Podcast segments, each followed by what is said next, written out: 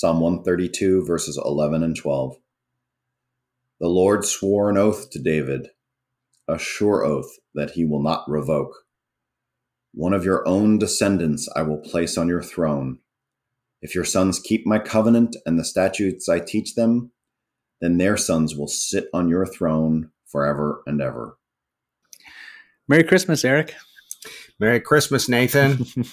I'm just thinking, man, we've been doing this all year, and what a gift it's been. Here we are, we're almost to the end of the year, and it's Christmas Day. And I'm just thinking about our listeners as well. Some of our listeners, I think, eh, we hear from them occasionally, and, and um, there's some people out there who've been listening with us every single day all year. So I just want to say Merry Christmas to everybody who's listening on this Christmas morning. Um, wow. Uh, if you are listening, if you can think of it, um, send us a quick email or a text or something. Let us know you're out there so we can wish each other Merry Christmas today.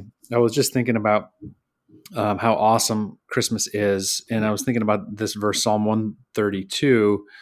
The Lord swore an oath to David, and it talks about the covenants and the promises of God through the line of David, all these promises fulfilled in Christ. And that, of course, reminds me of Second Corinthians 1, verse 20. I love this verse where it says, All the promises of God find their yes in Him, in Christ.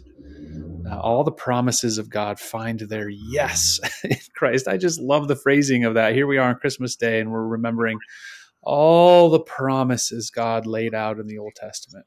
I will never leave you or forsake you. I will always be with you. I will be faithful to the covenant. All of these promises find their yes, they find their amen, they find their fulfillment in who we celebrate today, Jesus. So thank you, Lord, for being true to your promises. Thank you, Jesus, for what it cost you uh, to allow God to keep those promises. And yeah, just Merry Christmas. What a gift we've been given from from God.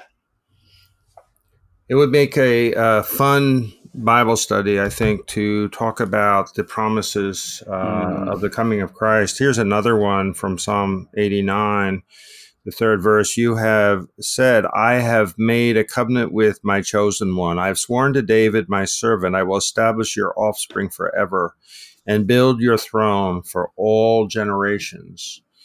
And here we are, how many? 200 uh, generations. If, if a generation is 10, 20 years, I don't know.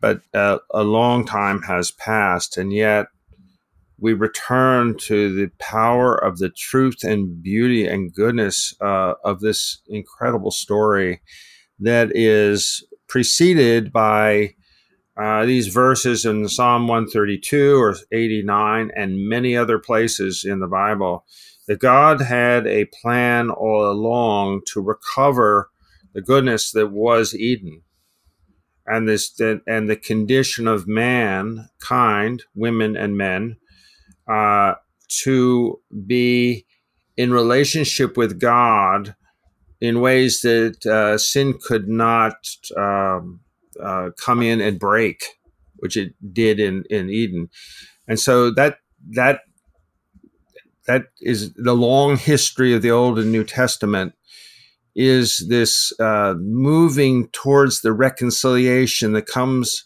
begins to come with the birth of Jesus Christ, uh, and I, I, think that the power of these gospels, hmm. uh, and they're so different from one another, uh, but they're telling the same story. Hmm.